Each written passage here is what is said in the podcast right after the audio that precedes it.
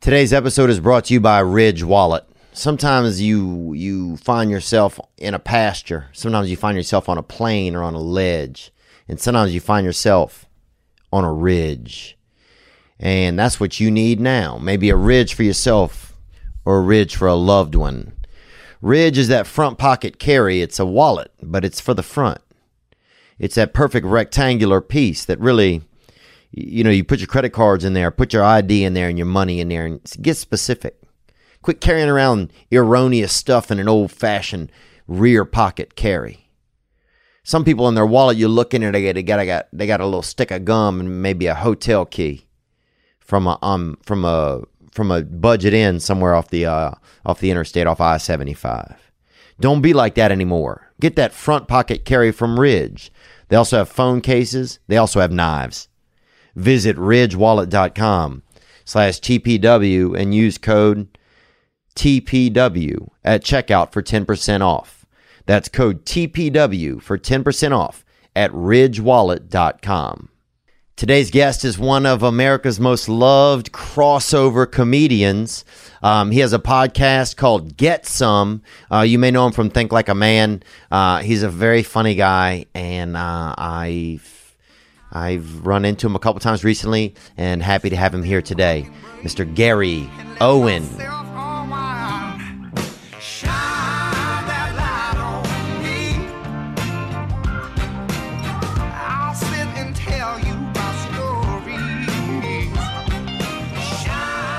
Dude, no, but thank you for your patience, man. I'm sorry that I was late. happens. man.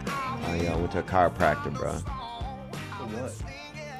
Dude, you think you look like this just automatically, dog? My fault.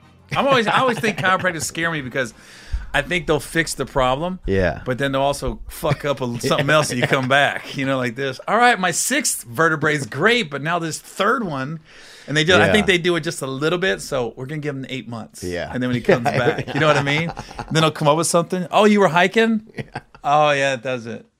Yeah, they kind of yeah they put something into your bones. Are we cruising, Nick? Yeah, they put something into your bones that like oh well this will yeah they set you at like three months. They set that knee at three months. I'm telling you, That man. layup. They Nobody's ever gone to a chiropractor and just stopped. Yeah. They come back. You know what I mean? It's hard. Like I don't trust them. Like they're like mechanics. yeah, they're like When I mechanics. get my oil changed and they bring out some filter, you're like this. I got a Camaro. That's a Toyota filter. yeah. They bring back a uh, they uh, they bring back a sunroof. You don't even have one. yeah. I've never, I, I never in my life have I gone and, and and got an oil changed when I when I had shitty cars and Mm-hmm. they just went. All right, nineteen dollars. like like the thing says on the marquee. Yeah. it's you, you walk out there, it's sixty dollars. Like they get you on something. Yeah, they're like It's 19. They make Yeah. you feel like your car cannot go. Yeah. Without that. We found a uh, used squirrel in your catalytic converter. That's what they used to get my dad with all the time. Get oh, they had a the- uh, mouse in your catalytic converter. He's Catalytic like- converter. Yeah. The guy was like, just give me forty dollars, man. We'll handle it. Hey, man, your flux capacitor. You're not going to be able to travel back in time. Oh, you time traveling, man. We got to shut you down, man. Yeah, sorry about that. Yeah. Government says that's two hundred dollars. It's just written on the wall, two hundred dollars for time traveling. Right. Yeah. It's charged. It's coming, baby. Yeah. Yeah, chiropractor's dangerous, man. I went in there and uh this lady laid me down too, dude. She was I think Scottish or something, man. Fuck, I felt Scottish by the time she was back in there, dude. She was deep at some point. Just want to go watch Braveheart?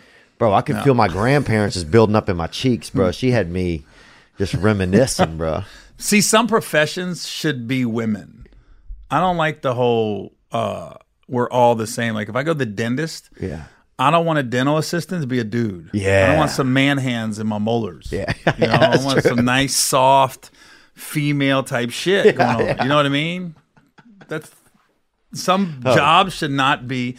When I had my knee surgery, I remember I couldn't, I couldn't piss or shit. So Cause you on pills? yeah, just knee surgery, and and I couldn't eat until I pissed. I could not. I wasn't allowed to eat.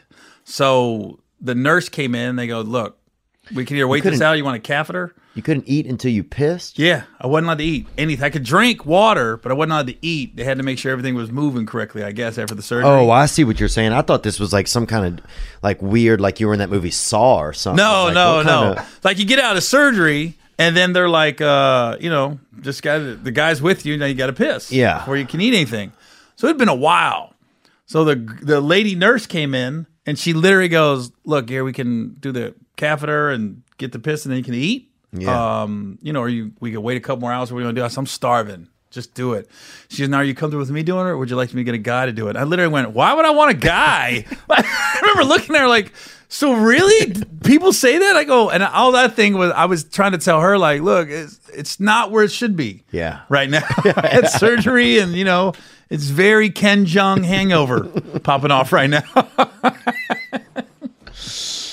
Dang, dude. Yeah, that's true. Especially like a fireman or something. I don't want somebody to be like, yeah, we're sending Barb up if you're in a burning building. Right. Fuck Barb, you ain't dog. lying. Fuck Barb, Some dude. professions got to be men and women. Yeah. Forget- Even when I was in the Navy, when I joined the Navy, Mm-hmm. women weren't allowed on combat ships. right. So women had it made. They were on shore duty. And when you're on shore duty, you get extra money. They give you extra money to go get an apartment, Oh, live wow. out in town. It's a nine to five job when you're shore duty. When you're on a ship, it sucks because you're Yeah. in racks that are three high. You know, bird in the area sucks. There's no privacy. But women, there's a few women that were fighting for equal rights. And I was thinking, why the fuck would you want to be on a ship? Yeah. You got it made right now. And it's always like a few women, we wanted the same right. I'm like, this is stupid. Yeah. I mean, it, it literally makes their quality of life worse Right. than better. They could have shut then- up and been fine. But do you think that some of them actually want that, or do you think it's some people that just want to? They just have to argue for something sometimes. And they just want to win. Even Yeah, if it that's what doesn't it is. benefit them, they want to win. Right. They don't even realize you're not really winning. Yeah. You're losing after this. And if you asked a lot of a lot of men would prefer to take a bullet for a wo- uh, or at least when I was younger, it seemed like a lot of men would take a bullet for a woman. Nowadays, it'd be like you know, let's front some of these bitches, you know, and put them out front. But Well, I will say, uh, when you're when I was first in the Navy and women weren't allowed on combat ships, uh, the first ship I was on had women. The second one didn't. Uh, ain't like you got to be banging them. Right. You just got to be around some women, man. You go, you go for a month in the middle of the ocean with a thousand dudes, Mm-hmm. and you don't see one female. Man, that shit fucks your head a little bit. does it? Man, you come back, you ready to bang precious. Oh yeah. You're like this, dang. oh, you ready to bang semi precious? Yeah. Dude. You're like this. Anybody want some chicken? You're Like, like you want to go steal some? Like Yeah. the movie? Does your mom hurt you? it's like even when you're out at sea, when you're out at sea with women on ships, the first couple weeks, and some of the women, you're like, ah, I'm good. Yeah. You know, and then a month in, you're like, you been working out? I know. You know, and then by by two months, it's it's 800 Halle Berrys on that ship. Wow. You're Like this, dang, Stockholm syndrome. It is, huh? You're It seeing the changes. same women day to day. You start to just man gravitate to them. You know, I- yeah, I remember. Uh, I remember. So you're so you're saying the so so then there is a. It sounds like there is a real advantage to just having women around, even on the boat. There is something nice about just there being an opposite sex around.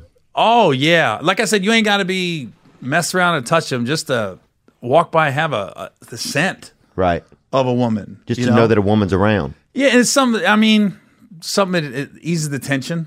You Yeah. know what I mean? Even if you, even if there's innocent flirt, I was single, so even if there's innocent flirting, like we had this one girl, her name was Love. I'll never forget it. Best ass, right? And Navy had we Mm-hmm. it had a- dung, dungarees. A black lady I know, a Oh, black yeah, girl named yeah. Love. Oh yeah, it was, it was a black lady.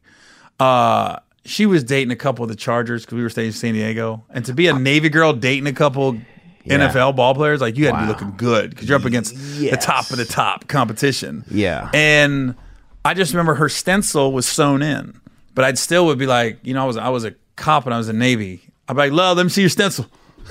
and she turned around like, "Are you good?" Because the stencil ain't right, you got to tell them to go fix it and, and mark it in. Because some people have markers, some people sewed it in. Hers was sewn in. I'd still be like, "Love, let me see that stencil."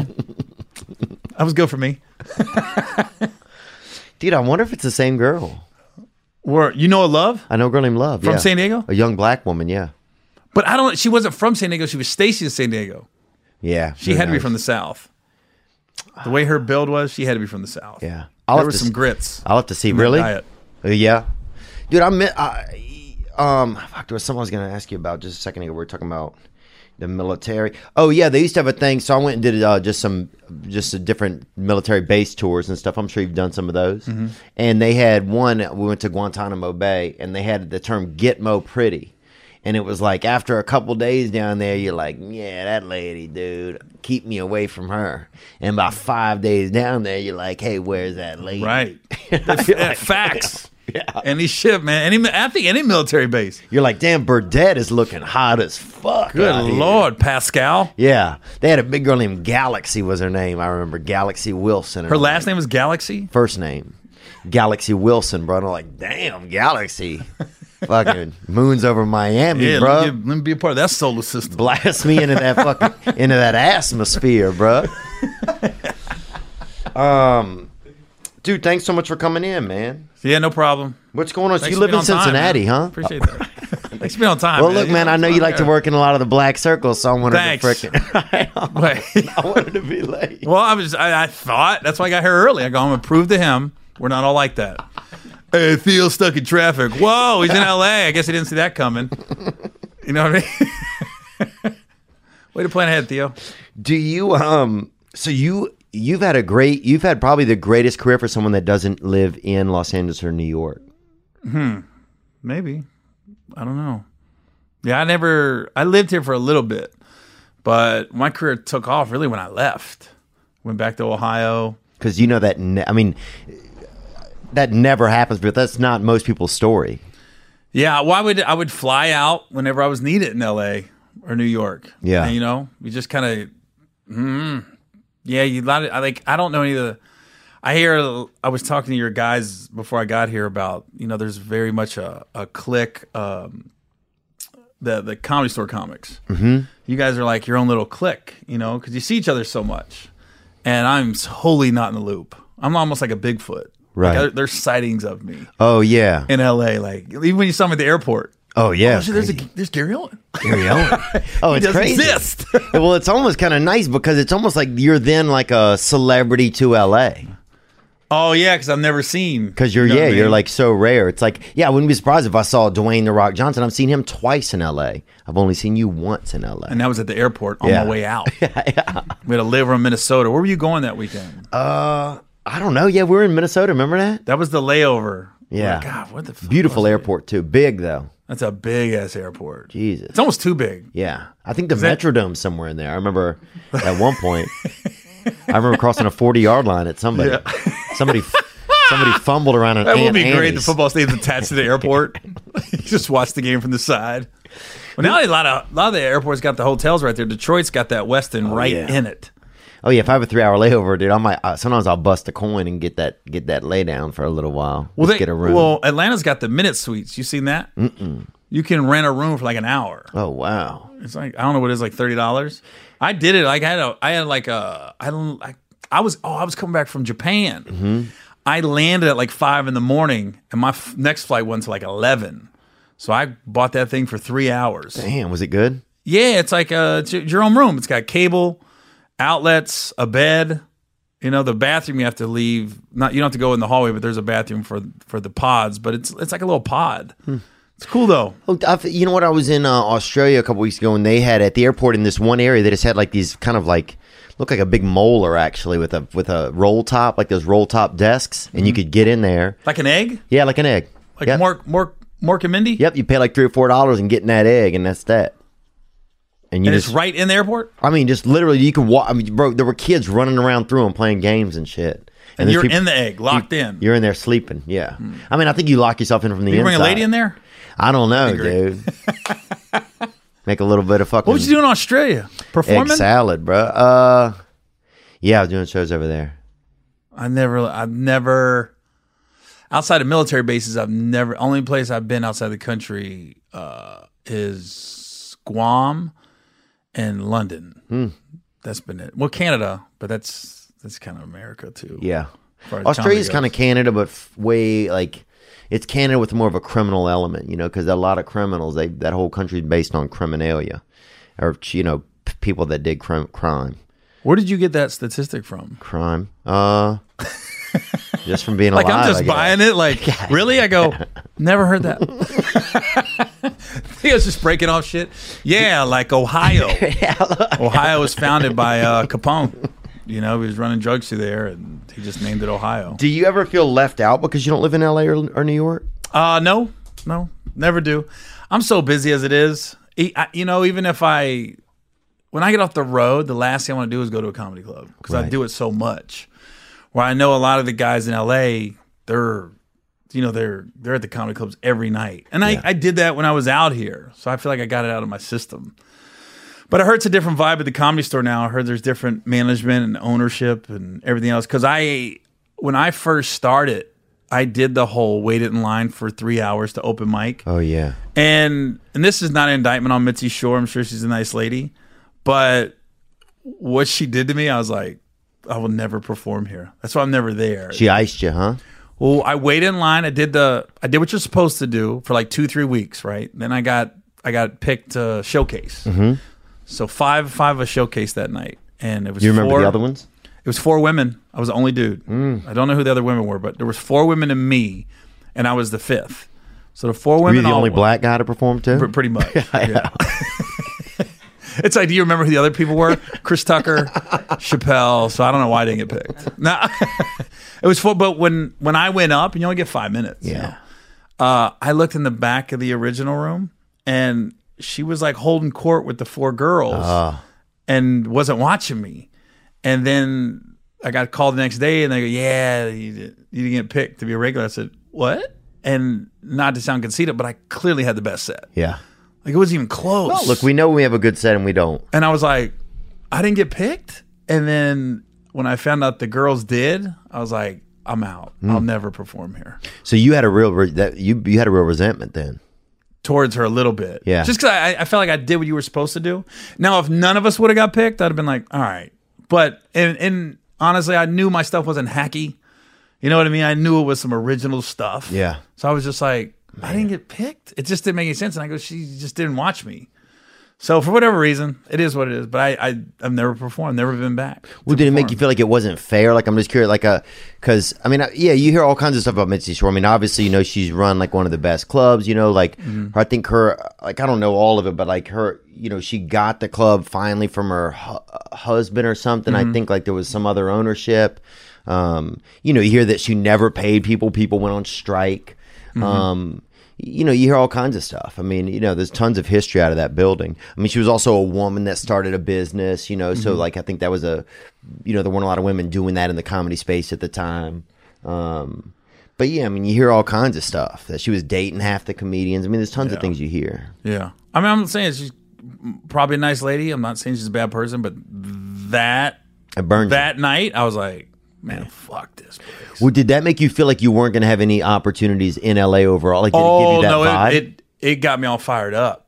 And a lot of people know this. I ran, I ran the um, the main room for two years uh, on Guy Tori's Fat Tuesday because Mm-hmm. I'm in St. Louis and guys said, "Man, I gotta let it go. I'm too busy." I said, "You can't let it go, dude. That's like that's like the black spot on Tuesday." At the comedy store. Yeah, I Oh, said, "Let wow. me take it over." I said, "I won't change shit." I was run. Me and my wife was running it, and nobody knew I was behind it because I just wouldn't show up. I would just, but it was funny because my wife would like we were booking it Mm-hmm. right, and then people would be uh, like talking shit about other comics and stuff like comics do sometimes Mm-hmm. and she'd come back and give me feedback and sometimes they'd be talking shit about me and i was like really but i never held against them i wouldn't like not book somebody or Yeah. take them off i was just like i just thought comics do that i can because there's a there's a little bit of bitch in all of us at Oh, some point yeah. you know Well, what i mean you're somebody gonna could- have days and and nights where you're you're just you want to blame somebody when you don't realize it's just the business. It is what it is. Yeah, that's another thing. Yeah, it's just the business. It's like, yeah, I mean, even going back to the Mitzi Short thing, it's like you, c- you you know, people could, s- could say that, uh, you know, you'll hear that she didn't pay comics, but you also don't know if she was getting a shittier deal because she was a woman in, in certain circles. You know, you just don't Mm-hmm. know. It's like you don't know how, like, what the business is always. You don't know everybody's ang, everybody's how everybody's dealing with it. Mm-hmm. And you know, you know, with her seeing open micers all day, every day, she might have been having like, I'm, I'm fucking done today. I ain't Yeah. got time to see this guy. or maybe some man in the business had been a dick to her that day, and she's like, you know what? I just saw. Uh, you, you- Right. it's- You what- don't know. You just don't know. Back then, I was like, fuck this shit. Now it's more just a story. It's my story. Right. You know, it's not, I'm not mad. I've never said a bad word about her in public or anything. It's just, it is what it happened. And Yeah. I'm just like, but that night, fuck, I was pissed. oh, I can Oh, imagine. Fuck the comedy store. Fuck Encino Man. Fuck Oh, the Jersey Shore. Anything with a short, and I was done. Want to go surfing? Fuck you, man. I'm going to a pool. Oh, Fuck Gulf Shores, Alabama. yeah. Fuck Floribama, the bar, that shitty bar that's down Yeah. there where people always get date raped, but to decent what? music. Sorry. But look, dude, if you're gonna get date raped, get date raped to some, you know, some easy listening. You know what I'm saying? to some Skinner, bro. I don't want to get date raped to some damn trick daddy. You know what I'm saying? Right. I want to get date raped. to- Skinnered? Yeah. Something like Okay. that. something legit. Like this. Yeah. Sounds good, Theo. I'm not Brendan Schwab. I'm not agreeing with you. I'm just kidding. No, Oh, that's all right. Dude, yeah, Brendan, sometimes Brendan will go in as yeah, definite agreement mode. I get that in podcasts when I'm talking to somebody. I'll just have no idea sometimes what's going on. They're just agreeing and I'll with just you? fucking agree with them. Yeah. like hey, we're we're thinking about killing your whole family. Like, oh, that's a Yeah, great idea, that'd be man. awesome. I'm in. Yeah, I'm in. Yeah, my mom's a bitch. But yeah, it's like sometimes you just don't know. It's like, you know, it's like we just don't know sometimes the, what everybody else is dealing with. You know. But That's I- right. Yeah, looking back on it, it's just like I just I'll never forget as long as I live. The four women standing around her, and she's just holding court, like Yeah. telling them about. I can, I'm reading what they're saying. Like you got to work on this, you do this, this, and this. But it looked like they was all having Oh. a great time. Oh, that would break And my I'm heart. up here going, motherfucker. Yeah. Oh, You know what I mean? Like I want to stop it. Like, yeah. hey, Mitts, I'm up. It's my third Sunday waiting in line for three fucking hours. Gonna get five minutes. That's going through my brain. It's such a helpless feeling too when you you can't do that, and you put the mic back in the stand and you walk off going, "This was pointless. This was fucking pointless." And then when I would drive by and see the guys in line, I don't. It was like a Tuesday you had to wait in line. That was like the long line in front of the comedy Yeah. store for open micing, and I drive by it and see just. For the next couple years, be like I want to be like wasting your time. Fucking roll down It's the window. fucking pointless. wow. So, you had a yeah, man. I'd have a look. I, I can totally go through that moment. You're on stage and you see the person who's supposed to be paying attention to you, and you're already nervous. There's already a lot going on. I mean, this is like a moment in the sun to even get that opportunity to showcase at the comedy store. And then the other people that have already gone on, they had their time to be in front of her. Now they're all talking to her, and you have to still be doing your jokes. Your mind is locked in. It. Even it, it could be complete darkness in the room. I remember when I was doing it in New York for um, uh, st- uh, Est- Esty, right? Uh, who passes at the comedy cellar, and she she's over in the dark, and I don't know where she is. But then I, at a certain point, I knew exactly where she was in the dark, paying attention to me. You know, it's Mm-hmm. like you can just feel like the spot in the dark where somebody in the room is that's supposed to be judging you. Yeah. and to think that they're not even paying attention, and you still have to do these jokes, and you don't even care if the other people in the room even see them. Yeah, you're just you, it's a helpless feeling. Oh, man. it's so helpless, Like, dude. fuck. So helpless, bro. Like trying to breastfeed and be a man. You know, it's like Going to fuck. Jerry's Deli afterwards. Oh yeah, it's you know? meat only, bro. If you're breastfeeding, what do you you're just- want? and you're a man. Yeah. Tuna melt. Just today, the uh, Hollywood Reporter named Adam Egett the new manager at the Comedy Store and SD two of the 40 most powerful people in comedy. Wow. So it was crazy that you brought both of them up. And there you go. It's like, and then it's like you look years later. I mean, it's like you know, Paulie's like, y- you know, uh, Paulie's always, try, you know, he's always trying to be supportive. He's always trying to stay creative.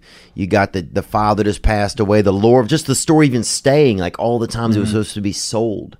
But I heard it's a different vibe. I didn't spend a lot of time there, but I heard it's completely different now. It's different now, man. It's very supportive. But I, you know what? A lot of that is is I think m- more than any other time in in the history of stand up, like comics can control their own narrative now, Right. Through through podcasting, you know what I mean? Just through social media, YouTube. I mean, you can build your audience. You don't need somebody to to to say give you like the yes. Yeah. You can do it on your own. You know, even with, you know, I've I've gotten to know you through through the podcast networks. Yeah. pretty much. I mean, outside of Road Rules, you were amazing on that. Yeah. Well, I mean, I was a kid, you know. Um, I know that 'cause that's the thing, man. I I've always like followed you from afar because I saw you on Last Comic Standing. You were like the internet guy. Yeah, yeah. Me and Josh Wolf. Because when I saw you, I go, that's the fucker from Road Rules, Right. You know what I mean? Yeah. And then when you did Road, what year was that? You did Road Rules. Uh, ninety nine. 99 and you you were like a mid-season replacement or something right didn't you Um, come in nuh-uh. you were I there was from just the regular, first yeah. did someone get kicked off that year or something and somebody new came in No. fuck it i'm thinking of But there's a Cyrus- lot of seasons. There's a thinking million of the- seasons. i'm thinking Yeah. I'm like this fuck i'm thinking of cyrus from uh, boston real world But the reason I always felt like the that just the '90s, I'll say, is I was in the Navy and I tried to get on the Real World, Huh? I could see you on there easily. the Boston cast, and I remember my buddy. This is before the internet. You had to write a letter. So I wrote a letter to Buna Murray, and then Mm-hmm. You didn't tell him you were gay at the beginning of the letter to even have a no, chance to be no. on. I told him I like black women. Oh, yeah. And so I said the perfect house would be me with seven black girls. Oh, You know what I mean? And then here's what's funny. Who are you, Scott Storch, bro? that was my thing. I go, hey guys, I love black women. Let's do uh, me and seven black girls, you know? and then uh, they said they sent me a letter back. Like I got a letter back Wow. and they said, put yourself on tape. So my buddy worked at Good Guys.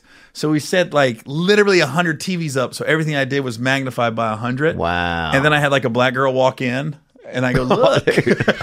and then uh and then they asked me to come up and get interviewed and I got interviewed and then I I didn't get it obviously but it was the Boston like 96 season Oh, yeah. and what was crazy is I'm active duty so how would I have done it anyways Right. like I, ha- I still had a year left You'd have to ask But I for was- leave, and they might not Right. have given it to you.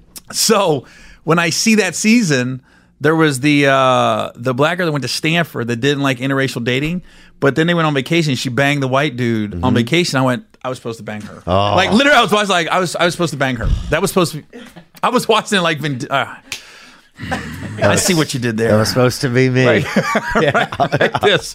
Ah, if I would have had her at Martha's Vineyard. I was looking at it like this. And then it was funny because when I sent in all the tape, like, "B- me- I like black girls, do me with seven black girls. A big arch of that season was uh, Cyrus dated a lot of white women and the black girl didn't approve of it. So in a way, it was like they addressed what I had talked about in my video. You know what I mean? I was like, "Man, I would, I, it's funny." I was like, "I would have been a great asset." yeah. And that season was kind of boring. Yeah. Boston. Yeah, I don't even remember it. I remember the first season of the Real World I remember was when uh, Real World Hawaii. When I mean, I remember some of the other ones, but the first one I watched, I just remember Tech jumping into that swimming pool. Naked. Um, I don't know if he was, He was naked, naked. or not. Yeah. was he? I Yeah, didn't, he got naked and then the I didn't notice that. Oh, I did. I did. They blurred him out. I didn't look. Man. I don't look at. What are you dude. saying, Look. Theo? Bro, It was like an 18 inch sensor bar. Yeah. but I thought he he I'm like was the hitting on the first. side of the TV.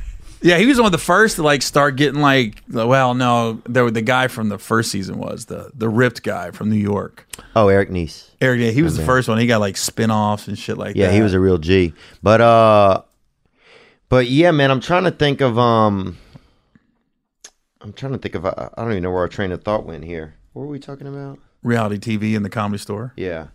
Yeah, I mean that yeah, I think oh you mentioned that SD and Adam just got those that got those things. Yeah, oh, and then you said yeah, it's like people can make their own destinies now. It's like, yeah, you don't have to have like I mean one of the reasons why some people got into podcasting was like I I couldn't find a TV show or anything. I couldn't even be represented out here. You know, like they were not they're not putting anybody from like I don't consider I mean I'm from the south. I don't consider myself like a redneck though, you know, like but they're not putting any they weren't putting anybody that even represented me, I felt like. So it was like I had to start a podcast to even just, you know, have anything to be able to say anything, I felt like.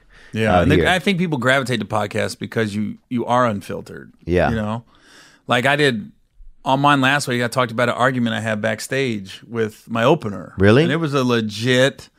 I was throwing food at him. I was so pissed because he yelled at me.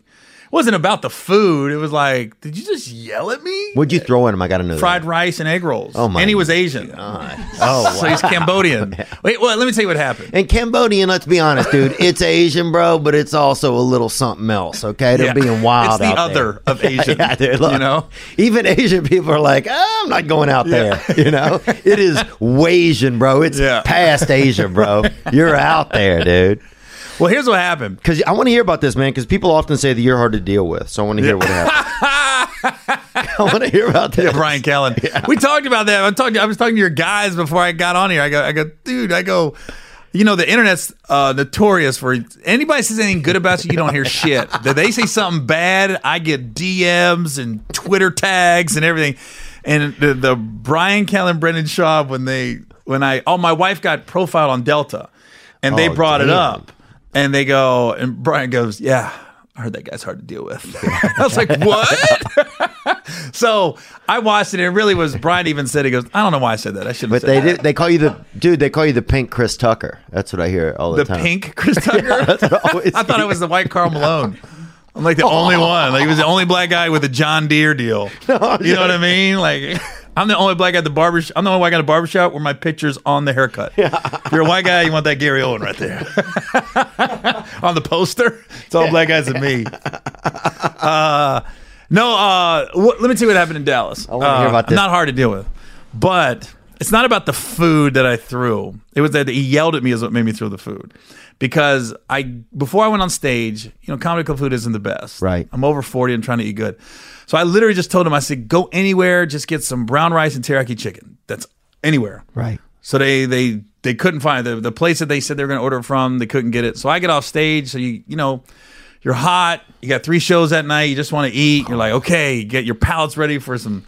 And they ordered Thai food, and I was like, I don't. You guys know me. I don't like Thai food. So automatic, I'm like, why would you order Thai food? Yeah. Of anything, you could have got me a salad, right? So then I open it. The vegetables looked all dry. It just looked bad. All the food looked like. I was like, so now I'm not not happy.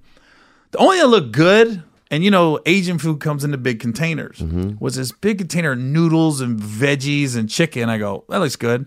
So I take the fork, and I, I- the comedy club brought us plates. So I take the fork and I'm taking some noodles and put on a plate. And I was gonna take some other stuff too and just make a plate of little samples of everything.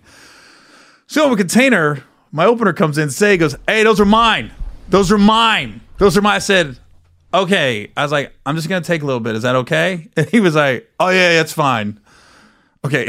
so I take the noodles, and then he takes it, and it's a big container, and he puts his fork in it immediately and starts eating it. So we still got two other people in the green room that's got to eat. And I looked at him, I said, Say, you know you've been selfish, right? Like you should have I'm thinking in my brain you should have offered some to the other people in the room. Right. And he goes, huh? I go, you know, you're being selfish, right? And he just went from zero to 10. He goes, I'm not being selfish. And it, it was when he yelled at me, I went, what? It was like at a movie, and I just grabbed the nearest thing I saw, and it's this container of fried rice. I go, get the fuck out. And as he's leaving the room, I'm throwing one egg roll at a time. I go, get the fuck out. Oh, yeah, bro. So he gets out. That's like Then the he- Laotian Olympics. Right. Then he comes back in and he yells again. He go- he's like, I was just trying to. I, and I, there's one more egg roll. I go, I said, get the fuck out. And he gets out, right? So then I calm down. I go, okay, I probably overacted, right? Right. And then my road manager, Brad, he explains it. He just broke it down.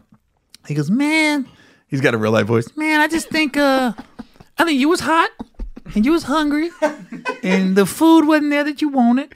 And in Say's mind, those were his noodles. Yeah. So you was eating his noodles. I go, I go, yeah, you probably right, probably reacted. I said, but he just yelled at me, man. Actually, if I could have had a discussion about it. It was him yelling that set me off. And then we're laughing about an hour later. But I talked about it on my podcast, right, last week. And I'm telling people the story. I- At no point did I say I was right or wrong. I was just telling a story.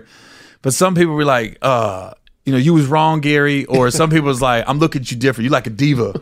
Those were his noodles. It's like-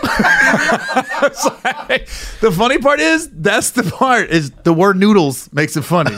yeah. we got an argument over some noodles. The other Those were two his- people that had to eat were Brian Callen and Brendan Schaub, so that's why he was upset. No, but here's the funny shit about the whole thing. I didn't throw my plate of food. I had already made mine. Say had his noodles in his hand. Only person that didn't get to eat was Brad. Yeah.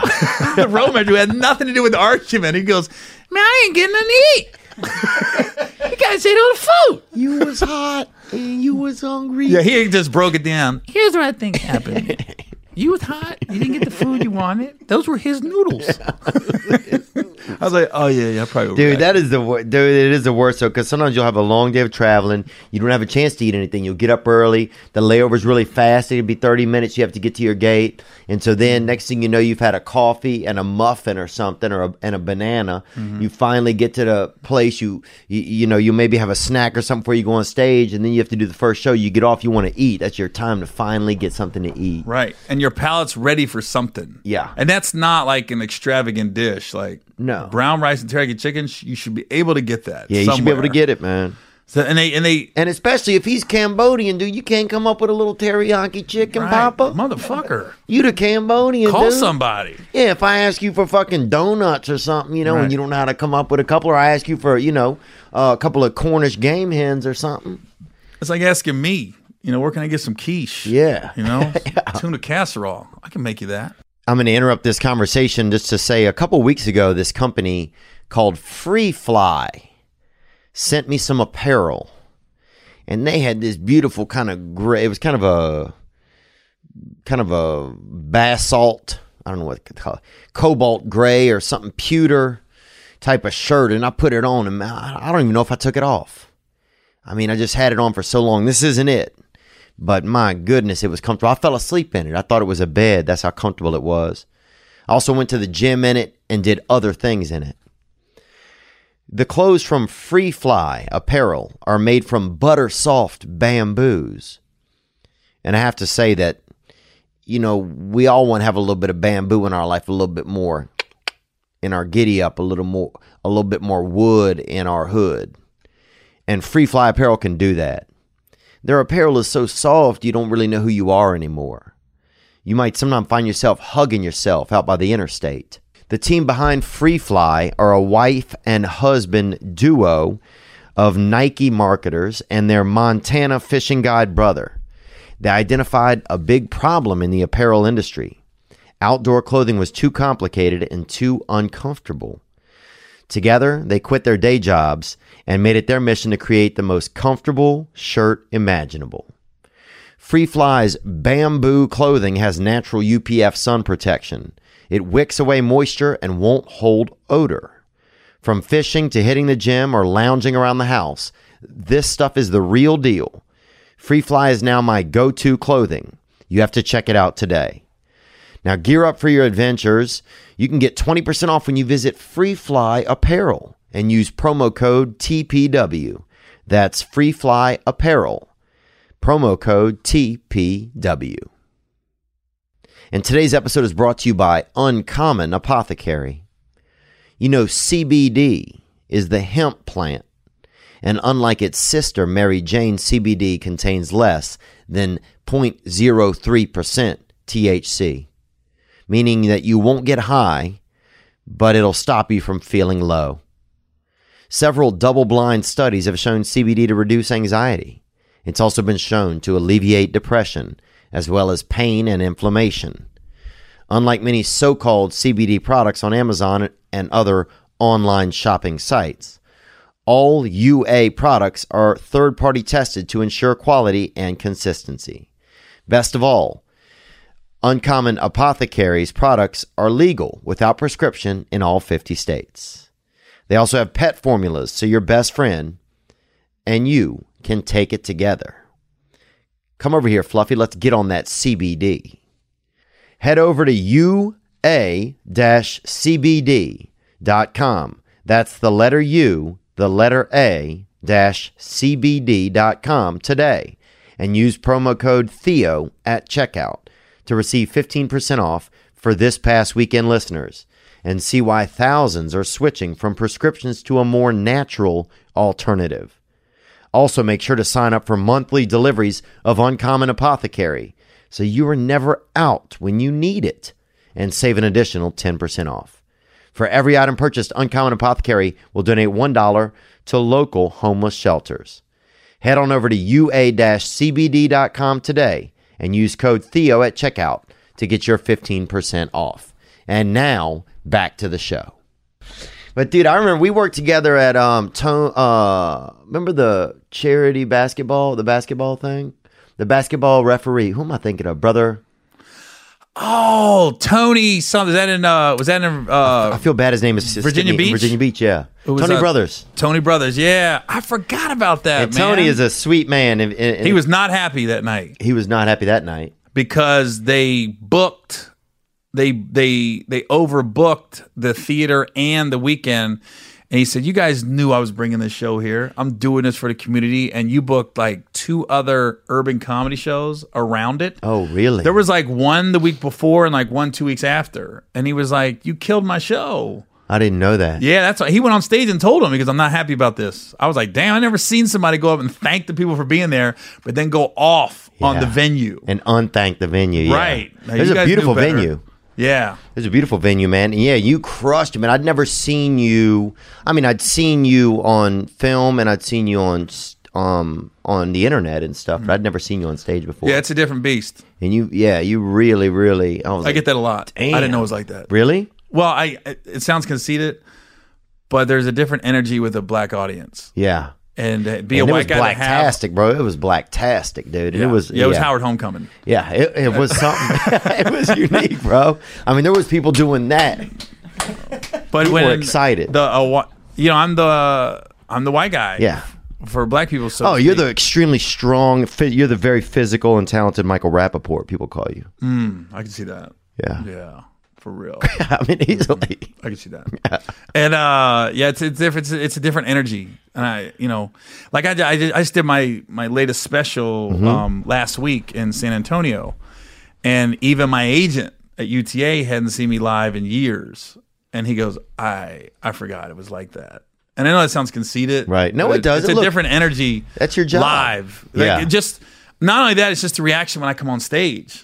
Like Right. I am, va- I'm like I said, I am black famous. There's Yeah. not too many black people that walk by. They, if they don't know my name, they know my face. Oh, you're Frederick Douglass almost. I mean, it's like you, Freddie D. Who else? A couple of other. I'm trying to think of famous, yeah, white people that are. um Larry Bird, Yeah, Larry Bird. he ain't going too far. Yeah, it's very yeah. I'm trying to think of famous white guys that are real famous in the black community. Mm-hmm. But it's crazy. Like it, it is a different Black Hollywood and Hollywood is different because I heard stories about Philip Seymour Huffman, and I don't know if it's true, but I got it from reliable source. He used to go to like the Starbucks in the urban neighborhoods because he could sit down and read and be left alone. oh wow, and like nobody knew who he was. I like this. He'd go to like the Magic Johnson Starbucks that's crazy. and just like read, and somebody'd be like, "Dude, that." And uh, somebody told me they go, "Yo, that dude from that movie." yeah, that dude. That, that, that dude, you know, I'm a fucking idiot. I'm a fucking idiot. That dude from Boogie Nights. And you do the opposite. You go to like nice white. Oh, I go to I go to Salt Lake to get away.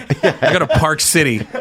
I was in DC and it was funny. I was I, I was telling him on stage, I go, dude, I'm in DC. I did not get stopped one time by a white person Wow. in five days, but I couldn't go a block. The the the got me was the homeless motherfucker stopped me. oh, you couldn't go a black. I go, the bro. homeless dude stopped me. I was like, God damn. That's when you know this motherfucker is homeless. it knew exactly. But if they don't know me, I'm, I'm that's old boy. Oh yeah. Oh, that's old boy right there. That's old boy. And then, they- then they'll, the- what's funny is they'll they'll have a whole conversation, but won't know my name. Yeah. I go yeah, and then it's funny to argue with themselves. Yeah, that's you. Yeah, you know that's you. You know you. Hey, you you right? Yeah, that's you. Yeah, you know that's you. they walk away. They tell their friend that's him. And then they go, oh, that is him. They're calling their friend. Yeah, I saw that dude. Yeah, you know who? yeah, that dude. nobody Yeah, knows him. who. Yeah, him. You know you. You know. It's like a who's on first that never ends. Yeah. Uh, you, you. You know, you, Yo, you. you, you, You know, you, you. Dude, it was fire, man. But it, it- um, yeah. Do you feel like though that did you ever was that your plan from the beginning, kind of to have a black audience, or did that just kind of come up like Well, you don't. You don't choose your audience; they choose you. Right. I just got on BET early. right? That's I- where I you got guess your it- really your break, huh? Yeah, like I would have did Telemundo if I could have spoke Spanish. yeah, you know, you, you break into this, you just want to, you just want to be funny and get on stage. yeah. And I just my my every TV appearance was was BET in the beginning, and for some reason the movies I got in were black lead actors. Yeah. The only movie I've done that was a, a all white cast was a movie called College, and it probably did the worst at the box office. Wow. Do you think there's something about you that black people that really attracts black culture, or that like is it like a like some a way that you look or a way that you? Well, I, I, I uh, D.L. Hughley, he, ex- he he broke my myself down to my myself. A little Yeah, bit. yeah. He just said, you know, you you're authentic, and he said, and your stories are your real life. It's not like you're up there just doing a joke to get a laugh. Mm-hmm. Like you're really telling, like you really went to a black church, Right. Like your joke was that experience from your perspective Right. you know and i think i think a lot of times too i'm not putting down people i'm just saying it's different Right. you know there's no put down because there's I, I don't i tell you what, what what gets on my nerves when i see white stand-ups going from a black audience and just completely put down white people. Right. You know what I mean? Oh, I Just hate to that. get on the on black people. And I, I even seen some black people in the audience be like, dude, we don't think like that. Right. Like we don't hate white people. What are you, what are you talking about? You know what I mean? Right. That shit, I'd be like this, dude. yeah, just what stop. are you doing? Yeah, it sounds so. c- It just it makes my skin crawl. and I've Well, that's seen it. half of LA these days, man. I feel like I get on, like, I, if I get on stage, there's a lot of so many comedians who are like, uh, you know, like apologizing for their white privilege and shit like that. And that's fine if someone feel like that it was that big of a thing in their life, you know, where Mm-hmm. somebody came in their room when they were young, were like, hey, you're white, you know, we're gonna be. I've all had good. more issues with white males in my life than black dudes. All the black dudes have been cool. The- Yeah. The white dudes in my life, I'm like, what the fuck? Get away from my stepdad. I can't stand that motherfucker, man. Good lord. But yeah- He- my stepdad was every bad black stereotype. Really? Every, you know, people, you know, black guys are lazy. I'm like, nah, Rod's lazy. black, black guy can get a job. They don't want to get no job. Nah, Rod can get a job. Who the fuck you talking about? My stepdad, every time I heard of a bad stereotype about black males, it Yeah. was my stepdad. That's hilarious. I was like, he's worse than all this shit. That's You know what I mean? Who hilarious. you describing right now? Early on, did you have a lot of stories uh, like in your stand up that with black culture? Is that why you think they like? Well, when I started in San Diego, uh, I was trying to get on the comedy store in La Jolla and everything. But you know, with open mic, you're lucky to get up. You know, the open mic night was Sunday nights, and then that was it. And then I was like, a couple of black guys in the Navy with told me about all these other spots I could get on stage, but you had to go where the black people were. You know, a lot of the mainstream comics they don't want to do that. And I was like, where? Okay, I'll go there. I'm just naive to everything right. and then and then I would start doing like karaoke bars. Like I would if I couldn't get on stage, I would go to like a karaoke and it was a mic and it was speakers. Mm-hmm. Right. And I was like, instead of singing, I would tell jokes. And they like people got to know me like, oh, that's the funny dude. He's not gonna sing. He's gonna tell some jokes for Oh, five that's pretty minutes." cool. You know what I mean? It's but I would almost- do like musical bits. I'm not singing. Right. My jokes was about music. I, I remember and it's not a very good joke, uh, so you might lose some listeners. Oh, we won't at But- all. Not, not But on I- here, when bro. I I make enough shitty jokes during the podcast. so I Yeah, think- my my I remember my my first joke I'd always tell at the karaoke bars was about Janet Jackson. I'd be like, I go, have you guys noticed like Janet Jackson, like her first song was uh "Let's Wait a While." I go, then her second album, the song was um uh "Come Back to Me." I said, well, fuck, you told him to wait, and now you're telling him to come back. I go, now this latest album was "Anytime, Any Place." I go, somebody turn that motherfucker out. you know what I mean? And then that like opened up like, oh, okay, he's just talking shit about musicians. So a lot of it was just like whatever songs was hot. Yeah. I would just make fun of them at the karaoke spots. Do you think that you um are actually white and you have to like be black in the morning when you get up? you know what I'm saying though, kind of what do you mean?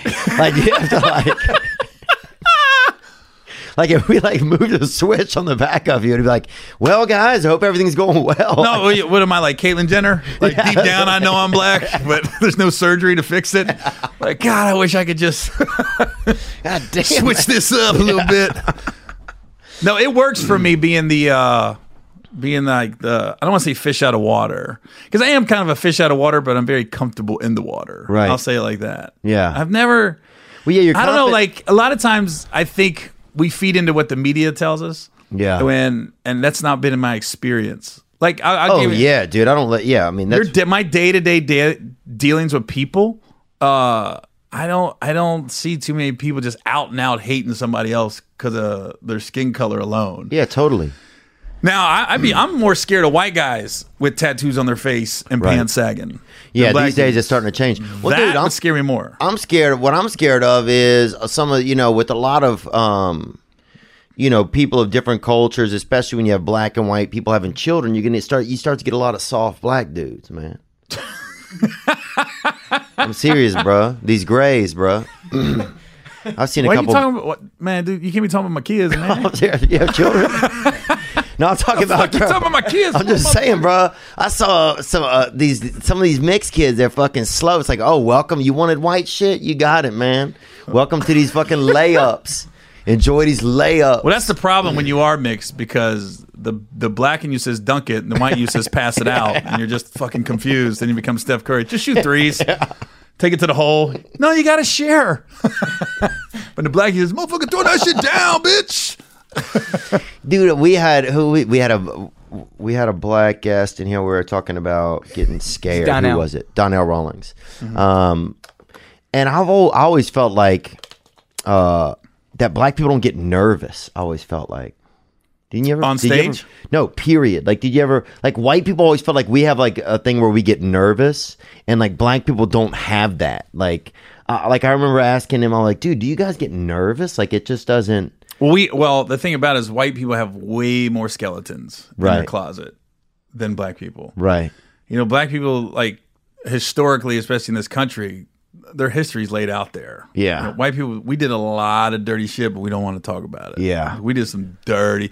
Like I was just in Tulsa a couple weeks ago, and I I found out about Black Wall Street. You heard about that? Uh. uh in 2021 will be the 100 year anniversary and it was like this 36 block area of Tulsa that black people were flourishing like they had their, they had supermarkets and doctors office and clubs and restaurants and big homes they they, they were like they were like living in a bubble and uh all of a sudden this this black teenager got caught with this white girl and they didn't even caught do anything they just got, got caught together alone in a building and all the white people came after this black teenager and the sheriff was like no the white girl's not pressing charges he didn't do anything wrong and this mob mentality happened and they just started like literally murdering black people like on their front porches Jesus. and and they looted the businesses and then the the, the like national guard came in and bombed black wall street like completely bombed it and it was like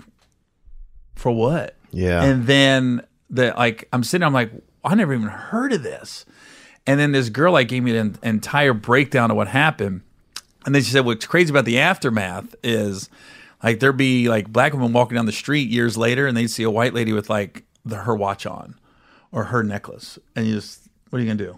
You can't do anything Oh, that was from one of their from stores? their their store or their house. Oh wow. You know what I mean? And it was Yeah. like it's a it's a dirty part of American history. And I'm sh- I I would put money because it's coming up on the 100 year anniversary. There'll be a movie or a TV show about it. Oh, yeah. soon. Yeah. because I just heard. I was like, what? How did I not hear about? I, I've heard the term Black Wall Street. I just didn't know what it meant.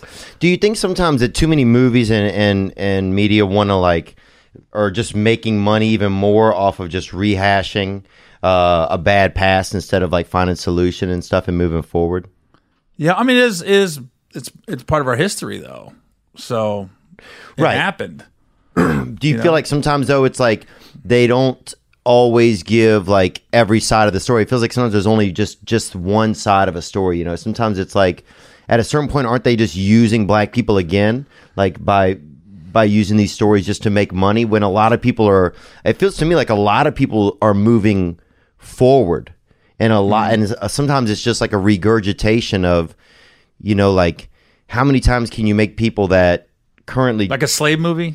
You're gonna make another slave movie. Sometimes, yeah, it's like at what point do you say, "Look, let's just make a movie"? Just you know, how many times we have to do we have to do this same exact movie? You know, yeah, yeah. I mean, It's like because because then they're just using black people again. Because I'm sure it's Mm-hmm. a lot of white ownership that owns these studios to then once again Well, there- I mean, make there's money. definitely- But this time they're doing it under the guise of that we're helping Black America. Yeah, I mean, there's definitely a disconnect between the the powers that be that that are the head of these studios, you know, because they don't, they just don't know.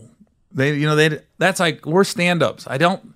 This is what I get about stand ups and and we were talking about sitcoms and everything else is is you know the state of sitcoms is so bad right now because I if I'm the head of a network, I want to take a stand up that's on the road grinding because I feel like they have the pulse of what the country's going through, especially the flyover states.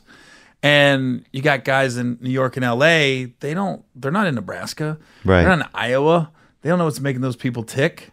Oh, and not only that, but then these same networks go and make fun of those people, and they like did not like, you know, it just seems like a lot of times that good people who haven't done a lot of stuff wrong have really been through enough, but these, but it's just like how many times are we going to bring stuff up that something I didn't do, something I I didn't have a part of, and I would Mm-hmm. never be a part of, you know? But it's like, I mean, I don't know. Did you watch Central Park? Did you watch? Uh, I haven't seen it yet. I wanna see it. on Netflix. There was there's, there's Ava did something cool with that. Is you know it definitely was those four boys got railroaded. Yeah, bad. that's what I heard. But you also see when when one of them goes to prison. One of them really had a bad. Corey Wise was one of them. Like he he got it the worst, and he didn't do anything. He ju- he just went to go support his friend at the police station, basically. Wow. And they brought him in, and he's the one that caught the worst, did the most time, had the roughest time.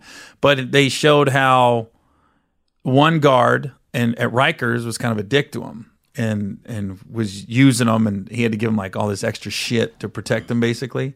And I don't know what that guard was, if he mixed or black, I don't know. But then when he got transferred, there was a white guard that really looked out for him. You know, was fair gave him books to read when he was in solitary. You know what I mean? And and it was just a and it, it was never brought up. It's not like the white cop helped me. It was just there. And like I, I thought it was cool how she made that apparent. You know, to me, I noticed it. I Hmm. Right. don't know if everybody else did, but I noticed it. Right. You got a kid that don't trust anybody. It's being railroaded by the white people. But it was the white guard that would kind of went like, it was similar to like in Hurricane with Denzel. Mm-hmm. Remember the white guard was the one that was like happy for him when he got exonerated.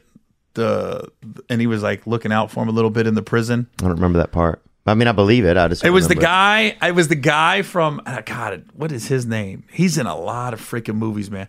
My favorite movie he's in was Bad Boys, not with Will Smith, the one with Sean Penn when he was a teenager in prison. You see that one? Came out in, like eighty one.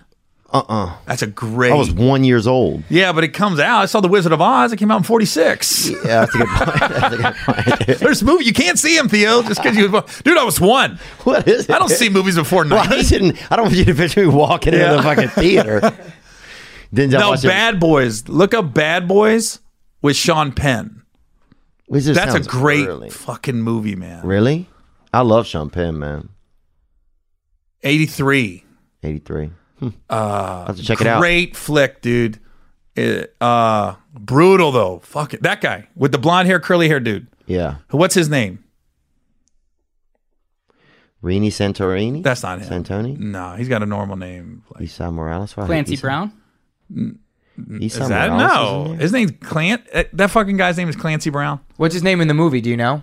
I don't know. He, he was the blonde hair guy. You- There was a picture of him. You guys went away from it. Uh, the blonde hair, curly guy. That guy. His name's Clancy Brown. That's Clancy Brown. yeah, you know who that is. He was in yeah Shawshank. He was the guard in Shawshank. It was bad, but he was in Hurricane. Oh, Wow. He looked out for uh, Denzel and Hurricane. Hmm. That guy's a great actor. He plays a lot of prison guards, evidently. Clearly, But Shawshank was a bad one. Uh, bad Boys. He was one of the gangsters. He was one of the the, the kids in there because it's Sean. It's about it's about guys going to uh this terrible juvie home. But Hmm. have to watch it. man. Bad Bad, Boys, Boys, huh? is good, man. I could watch Bad Boys. I would watch that. Do you feel like when something's released in like black culture, you're like, oh fuck, I gotta watch this? Just No, I'd be like, why am I not in it? yeah. When I see a white guy and a black man, I'm like, really? Yeah. He can't promote like that. Yeah. He can't promote like I can promote. You know what I mean? It's funny because, uh, you know, what do people think you were in movies that you were not in? Like I all it's Malibu's Most Wanted. Yeah. They think I was in Malibu's Most Wanted. like we was talking, I was talking to your buddy. I was like, some people think I'm in power right now. Mice and Men. Uh, of Maisha and Men. I could see you in that. No, as any other movies I, I, I, oh, um, there was a movie called The Breaks with Mitch Mullaney. People think I was the lead in that. really? Yeah. He passed away like 10 years ago. I could see that, man. I'm trying to think of some other people. I get, I get People think you're Darren Carter if he got on HGH. I know that sometimes. nah, I don't like nothing like Darren. Darren started in San Diego. Dude, Darren's funny, man. You put Darren in front of a big crowd, bruh. I don't know anybody that could kill us hard, man. He I, I can. kills, bro. That's fine. Just kidding. like this. He I mean, I murders, can. man. That's fine. uh, no, when I started stand up in San Diego, uh, it was funny. The first couple times I would go to the comedy store and sit in the back and just watch. Mm-hmm. I remember it was like Bobby Lee, Darren Carter was that crew. I remember Darren one time went up and uh, got a heckler and destroyed him, and I went, "Oh my god." This is the one. First time you see a comic live deal with a heckler, you're like, I got to work on some shit. I gotta go home. I right would now. have left. Yeah, I know gotta what I find out who my real dad is. Yeah, Yeah, first time you see a comic do like an hour strong, you're like, holy fuck. You're Yeah. Like five minutes. yeah. When you first start, that five minutes seems like three hours. Oh, dude, it's so. And you're like, oh, that third joke is gonna kill us. You're only you only have three. You're like, once you get to that third one, you got no right or left either. You can't Uh-uh. take a right turn. You're like, this is it. I've been working on this in the mirror. yeah, one guy drops a glass during your first joke, and it ruins the, your whole night. Yeah. ruins your whole drive home. You don't even acknowledge the crowd. Yeah. Like you are on autopilot. Like literally 9/11 could happen, and you're just going through the building. Uh, if there was a uh, there was like an open micer at like a corporate event during 9/11, he would not have acknowledged the building's falling. he would have still been like, "So then my daughter, she, right there, you know, he, he wouldn't even acknowledge an open mic. Uh, two more minutes. yeah, Did they light me? Oh, that's just the fire de- fire department coming. we got some news topics. Let's get into a few, Nick. Sure. Uh, first up, uh, it's been kind of a recurring story on this podcast, but uh, the leader of the Nexium quote unquote sex cult was convicted on all all charges this morning. They got him. where's that at? It was in L.A. Um, uh, the uh, Allison Mack. That guy was the lead. yeah. Is that Elizabeth Warren's daughter? Right. First of all, That guy was the lead of a sex cult. yeah. Yeah, we had someone um on the, from the sex cult on the podcast that I booked And the sex cult cured his Tourette's, Tourette's. But the reason we but we put- didn't know We, he yeah, we only booked him because he had Tourette's, and we brought him in here, and the whole time he thought it was a setup, and we were going to ask him about this sex cult, but then it came out throughout the interview, and yeah, so we we've just learned more about it, and we had Michael Rosenbaum in, who was cast members with Allison Mack, who was also she caught charges in this. Now, what about He this? branded him. Well, look, dude, you can't have people. Look, you can't have your sex cultees getting into the neighbor's sex cultees' yard. good lord! You know, I'm just saying, man, you can't have. You know, I'm just amazed that this guy was the leader. bro, if Brenda his jumps appearance. the fence, you got to know. You know. Um, here's what I'm going to ask you. Here is, what'd you think about that R. Kelly sex cult, man? What was going on? I know you're, you, you know, you got your whole life on the pulse of black culture. So, what do you, wh- what was going on there? Because you're in the Midwest, too. You're in Cincinnati. Yeah, yeah. I, I mean, it's just Did you know what was going on over the years? Uh, not till the the piss tape came out. But that when was you know, that? but That was he 15 had- years but, ago. uh, you know, but R. Kelly had the deep pockets. Like he had a lot of. Were the- you getting paid off? No, no. I didn't even get tickets to his concert. Okay, well, nothing. No, I had, I bought twelve play like everybody else. Okay, good. Uh, me too. No, he uh you know, he had a lot of the Chicago PD in his pocket. Yeah. And then when the the money wasn't there, can't help you. All of a sudden, now everybody's got lawsuits and tapes coming out. But I watched the Surviving R. Kelly, and I was more like, those parents, the the two girls now that he has, Yeah, those parents brought those girls around. That's like fame as a drug, man. They Yeah. brought their daughters around, going, "No, but he he was uh you know he was exonerated, you know he he, he wasn't guilty." I'm like, really? There's a tape. but there's such night right, and there's such night. There seems to be Stop this it. strange naivety of, uh, amongst parents almost because the same thing happened with the um with the Michael Jackson. You know, with the, with him br- with the families just repeatedly bringing the kids around, knowing the kids were like in very precarious situations. Like You don't as a leave parent, your kid alone either. Right, but as a parent, do you see how that kind of? I mean, how how how could something like that kind of happen? Like, where Well, some parents, fame is intoxicating, and you're almost in awe. I mean, think about a religious figure. I mean, Michael Jackson was as close as you can get Yeah. to like damn near the Pope. yeah, You know what I mean? Like, holy shit, the the the biggest star on earth likes my likes my family. Wants to hang out. The, the weird thing about the surviving Neverland, which I don't, bel some of it I didn't believe. I think they were indulging some of it, but the fact that Mike would just go to somebody's house in like the valley, yeah, just be walking down the street.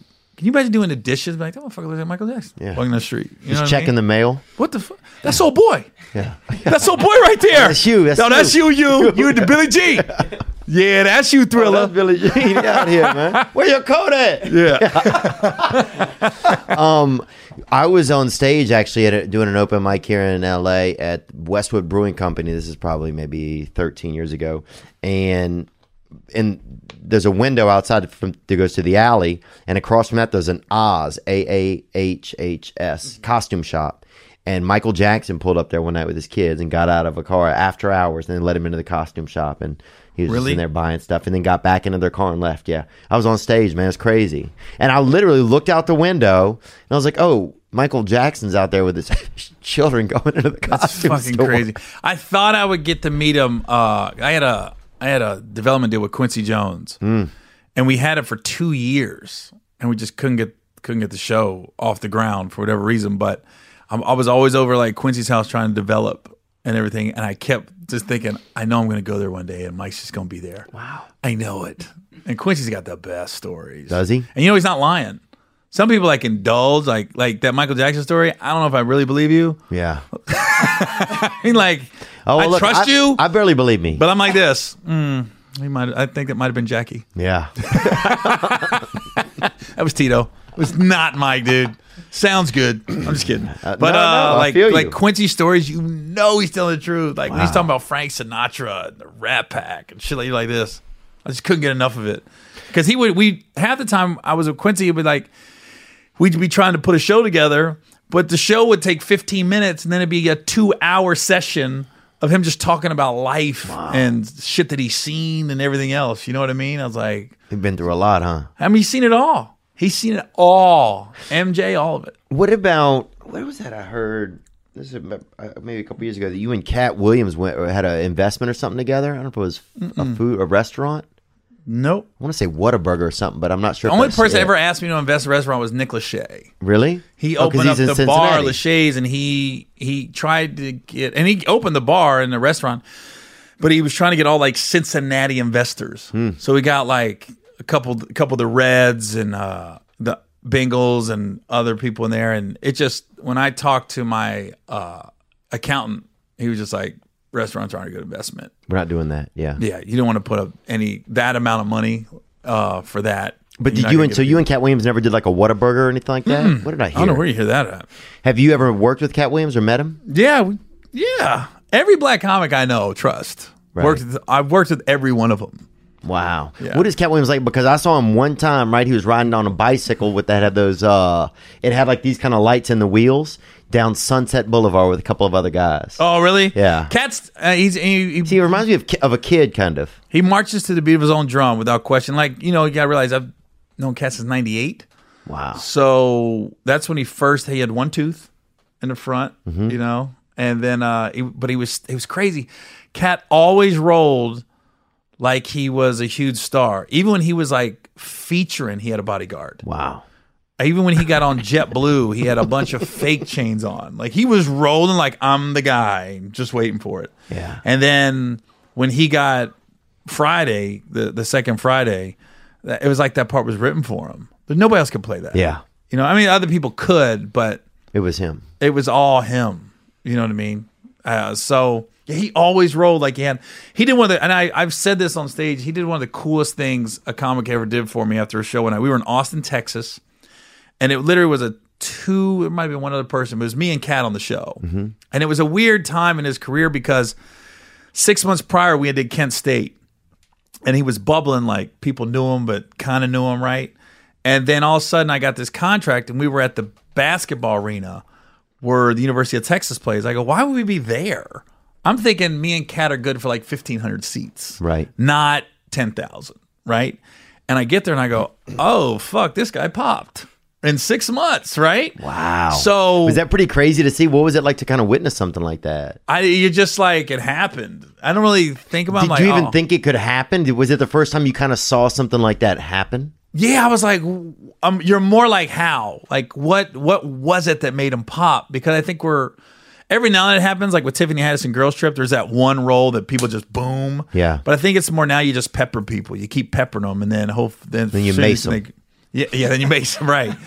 But I don't know. I, you know, he, Friday had been out for a couple years, and then the HBO special came out, and whatever he just popped and it was crazy so we we get done with the show and then my limo we, we had two separate limousines so my buddies were in town and i was like i asked my driver i said yo can i get the limo for a couple more hours and he was like it's 300 bucks and i was like all right so i tried to give him cash and he wouldn't take it he goes i need a credit card and i go but it's I- it's cash you ain't gotta tell nobody dude just take it he goes dude i can't company policy as i'm having the discussion cat pulled up and Cat goes, "Hey Gary, what's going on? You going out? What are you doing?" I said, "Yeah, I'm going out for a couple hours." I said, "My driver said he don't take cash; he needs a credit card." And Cat goes, "Hold on." He took my driver b- around the back of his limo, and to this day, I don't know how much money he gave my driver. All I know is Cat walked by me, and this is all he said. He goes, "He's yours for the evening, Gary. Enjoy your night." Oh yes, they do accept cash. and he just laughed, and I went, "Thanks." I had never had service like this in my life. That dude, I think he pulled in the club. Like, we went to the club and we were in it. Well, You I want a saw him table? out front. I Got a saw him car. here. You know what I mean? And then the guy was there the next morning. I went, I got back to the room, went to bed, woke up. He was still standing in front of the car. I go, how much fucking money can I give this guy? But it was just cool like that. But I heard Cat was notorious for like the hundred dollar handshakes. Yeah. like he'd tip somebody and there'd just be a hundred in their hand. Yeah, he just know? loves that lifestyle. He loves to be able to help out. He loves to be able to. It's just something He's he the likes pimp. to do. He's a pimp. You know what I mean? He's You know? he really is. Yeah. But you don't know, you don't know what cat you're getting. Sometimes Yeah. I've n- personally I've never seen the wild bad cat. Oh, it could that be a- people hear yeah. About It You could be, uh, could be an a house alley cat. cat. It could be an alley cat. could be a house cat. Could be a saber tooth tiger. yeah, you don't know what you you know? Um, are getting that day. But I've never I've never had any uh, any real issues with any comics like No. as far as confronting me or What about on. trap house stuff? Because I know you know they have a lot of black trap house activity. Have you ever been involved in anything? like nope. that? Well, damn, dude. I'm Fresh Prince Black, man. I Oh, you are. don't know what you think. I ain't, this ain't the wire. Oh, damn. Well, look, Jeez, what the fuck said trap house activity? I'm just trying to. yeah, man, I'm leaving here. Dude, I'm just. So I fun a lot of a lot of comics hustle merch. I hustle coke, Bro, I'm after just- my shows. Dude, tell me everything you know, man. I want to know about LeVar Ball, okay? Do you think LeVar Ball cares about his children? That's what I want to know. yeah, they they're mixed, like you said, Well, look, watered down. yeah. If that dude was all black, God, Lonzo would be a Oh, beast. could you imagine? Well, first of all, it'd be would've never traded him. Alonzo. They would have never traded him. Yeah. they would have never traded. him. no way. LeBron, who? The other one is uh, Leger- LaMelo? Yeah, Lamelo, dude. That's a soda. Okay. Yeah, I know, right? Mellow yellow. Don't you miss good? Like when I was growing up, they had wild black names. Blizzard, dude. We had. A I've kid- never met a blizzard in my life. you haven't? You met a blizzard? in the South, man. We had a blizzard. Magma, Magma Jackson. yep, magma coincidence. Well, go- okay, go to Facebook and find me fucking Oh, Magma Jackson. Find me Blizzard. I was taking Theo's word for it. Pull up, go to Facebook and just pull up Blizzard and Well, see it's if any Blizz- names pop up. Like if you put up Mary Jones, there's going to be a million Mary Joneses That's that come true. down. It- see how many people are named Blizzard. It's Blizz Wilson or Zard Wilson. He's not real. Come on, Blizzard. Come on, Come on, Blizzard. Come on, Theo's like, Oh, Blizzard. fuck, come on, Blizz. Oh, Nick, oh, it's not coming up. Nick, well, let's get to some other news then. We have some other- We have two Patreon Look, questions. and we all know Theo's from Boston, right? Theo went to private school. where's Blizzard I at? was looking for first name Blizzard. yeah, yeah. Well, that could be him down there. That's Terrence Blizzard. Blizzard Jackson. There we go. There he is. There's no- He's on MySpace. Oh, yeah. Even Facebook's like, dude, Yeah, broke the search. look, you know what's gonna come up? Theo's lying. They might go, he might go by BJ. Just put in BJ and see what comes up. Oh, Theo's gonna. Be- Blizzard Jackson. oh self-employed. there shit! you go. Gang, gang, boy. Is that- he's white, huh? Blizzard Jackson's white as we fuck. don't know. That's just. I mean, look, eh, he could put anybody as. I think as it's like his Sammy picture. Sosa. He's got all black friends. All though. black friends. He's got seventeen friends. Oh, that, that seems like about him. Kind of. He was very much kept to himself. Did you really know a guy named Blizzard Jackson? hundred percent. They call- from where? Where is he from? BJ, they called him. He's from Slidell, Louisiana. Slidell's outside of New Orleans, right? Yep, they called him Blizz. Some people called him Blizz. Some people called him Zard. Magma Jackson. And I'm not going to say they were related, but I'll just say that a similar last name. what about Coincidence Carter? Not- Oh, Nope. man, he must have passed. I definitely, I definitely spelled that wrong. I'm just saying, man. and you might have passed. all him these again. people Theo's talking about, like, mm-mm, not ringing a bell. I think it has a couple cues in it. Nope. Let's get to some more news. What else do we have, Nick? We actually also have a couple Patreon questions for Gary. Oh. okay, let's get to that then. Uh, question, you got it, you got it. All right, cool. Uh, question one from John Page. Uh, Gary, do you feel like you have a sort of special permission to dive deeper into jokes that analyze black culture because your wife is African American? Yeah. Of Oh course. shit. Yeah. Yeah, Like I you said, the met- black people trust me. Yeah. You know, I'm a friend. You I'm want- a friend when they come. Then in. you got to start playing the middleman, dude. If if there's any miscommunications, you know. I'm here. Just white America don't know yet. Okay. That's why when you said questions, you got two. Okay. We got two questions for Gary. Well, we actually had a lot, but we, we only picked. I All right. picked two of these. And the second one was um, uh, from Dalton Wyndham. It was what was the craziest thing you've ever seen happen at a comedy club? Uh, crazy. Oh, man. Most of it's in the early days because when you're open mic and you're hitting bars, Mm-hmm. uh, you see some wild shit. Uh, for me personally, I uh, You threw an egg roll. It's No, I got a, I got, I got escorted. I was in Louisville, Kentucky, and it was the night before Thanksgiving, which is a big party night. And this guy named Spike Davis had a one night. Look him up. Spike Davis is legit. You're gonna find Spike Davis. Oh, look him up, dude. Watch, watch how fast Spike Davis pulls up. Oh, Bam! Holy shit! And he's from Louisville. What the fuck?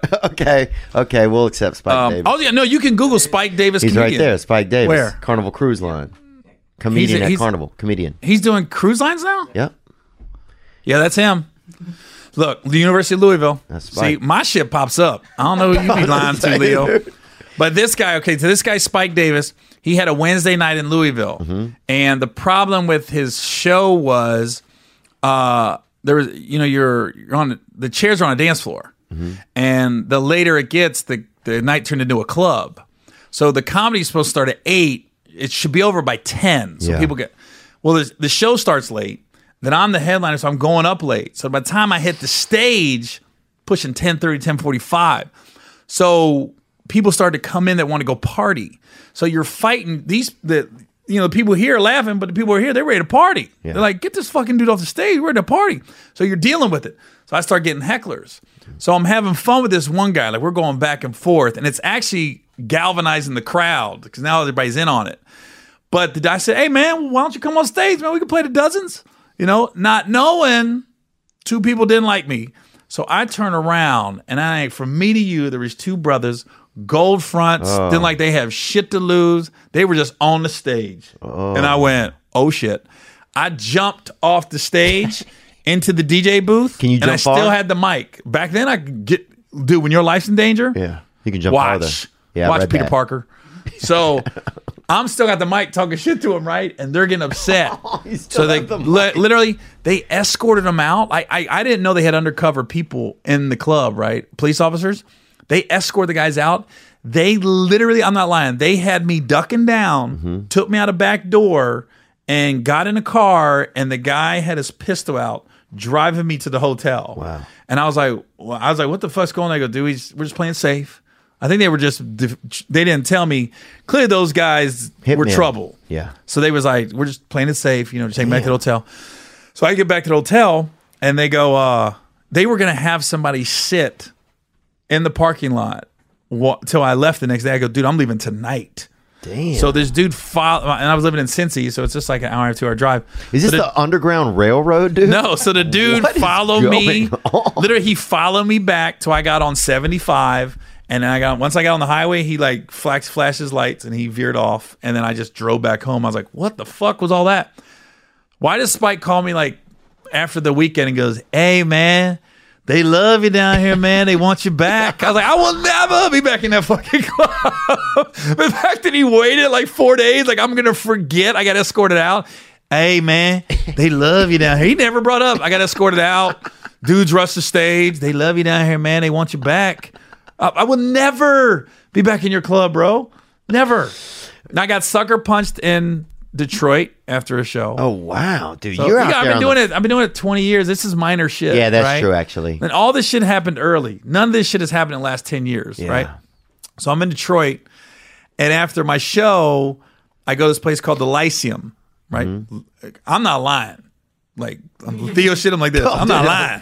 Like, all fe- my shit's legit. You can find Lyceum nightclub in Detroit, Michigan. yeah. Let's see if that's a real. Uh, I don't know thing. how you spell it. Lyceum? I don't know how you spell it. Lyceum was the name.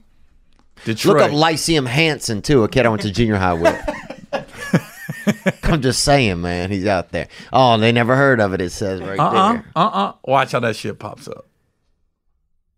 Well, I mean, Kevin is 10 years ago. Yeah, yeah, yeah. It never happened. Damn, bro. There's pictures of it, man. That ain't, dude. That's that could be anything, man. You spelling it wrong. There's an S. Oh, come on, let's go. There's an S in it. This fucking got on a spell. That's your problem. Oh, he's fine, dude. That guy is doing fine, dude. Dude, it's called Lyceum. E Lyceum. I think it was an E in the front. no, Oh, who gives a damn? I think it was a front, an E in the front. No, fuck this. D- E Lyceum. Elysium. Elysium Lounge. Oh my God. Gary told the truth again.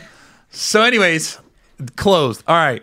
So I'm at Elysium Lounge. This thing got three stars, dude. hey, shut up. Uh, look, it was after my show. We go to Elysium, right?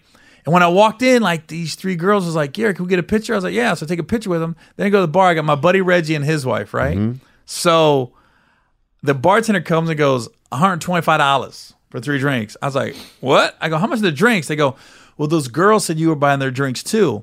Without even looking at the girls, I looked at the bartender. I go, oh, I'm not buying no bitches drinks here tonight. and all of a sudden, I turned around. The girl's like, you call us a bitch? And I was like, no, I said bitches per se, like bitches.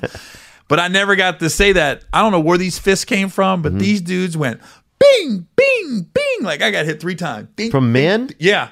Over the girls, right? I don't even know who the dudes were to this day. Yeah. Right? And uh I literally just hit my buddy Reggie. I go, let's go, man. This place is whack. So, so I just walked out of club. Now I'm in the car and I'm in the rearview mirror, like looking like this to make sure I'm not cut up. I'm fine. And then his wife comes out, Reggie's wife comes out, or girlfriend. and She's like, she's hysterical. She goes, Gary, you all right? I said, yeah, yeah. I go, what happened? She goes, that was like the funniest and scariest shit. They said, because you were getting hit but still talking. Oh, yeah. 'Cause It happened so fast. So really, I was like, I ain't calling by a bitch. Let's go, Reg. This place is whack. and all I was thinking was, I was on. I just got hired to be on House of Pain. That sh- that Tyler Perry. Oh, show you on- want to get in on- trouble? I hadn't started filming yet. I didn't want to show up dotted up. Yeah. There, there was nothing in my in me that said fight back or figure out what's going on. It just said get the fuck out. Yeah. You know, this could get worse. And I just I'm just so glad I didn't have any marks on me. Do you I get- did have a knot up here. They got me pretty good. Really? But I ducked. I guess got me up I got punched by a guy on steroids during uh, and hit with a fence board once at Mardi Gras by a guy. Did you just story tell me? Do you? No, serious. I got no, I got hit. Do you by, get uh, more Mike Tyson. nervous, man? If you're like in an all black environment, do you get nervous sometimes? Not at all. Yeah. I don't really get nervous anymore. You just, I, w- I wish I could get that feeling of when I first started doing Oh, stand on, up. oh, nervous on stage? Just the, the the drive to the comedy club or wherever you're about to perform. I wish I could get that feeling again. Yeah. Because I felt like you just felt like your senses was on twenty. You didn't want to hear nothing. You couldn't talk to anybody in the car. You're just, you're so. "Ah." Yeah. I wish I could get that feeling like the open mic days. God, it was such a good feeling inside. Isn't it so funny that you're so scared them and you can't go back to that? You can't just can't go back in. There's no way to get back there, really. Yeah, it's it's like it almost felt like when you were playing high school football, like before the game. Oh, started, yeah, I You're remember like- that. It's the closest feeling I've had to that. You know what I mean? So Yeah. it's like nowadays you just, it's you know you're not like nervous. You're just like okay, it's a job. Back then, you, you, it's not about ticket prices, not about ticket sales, not about what the check is. It's just about the straight. show.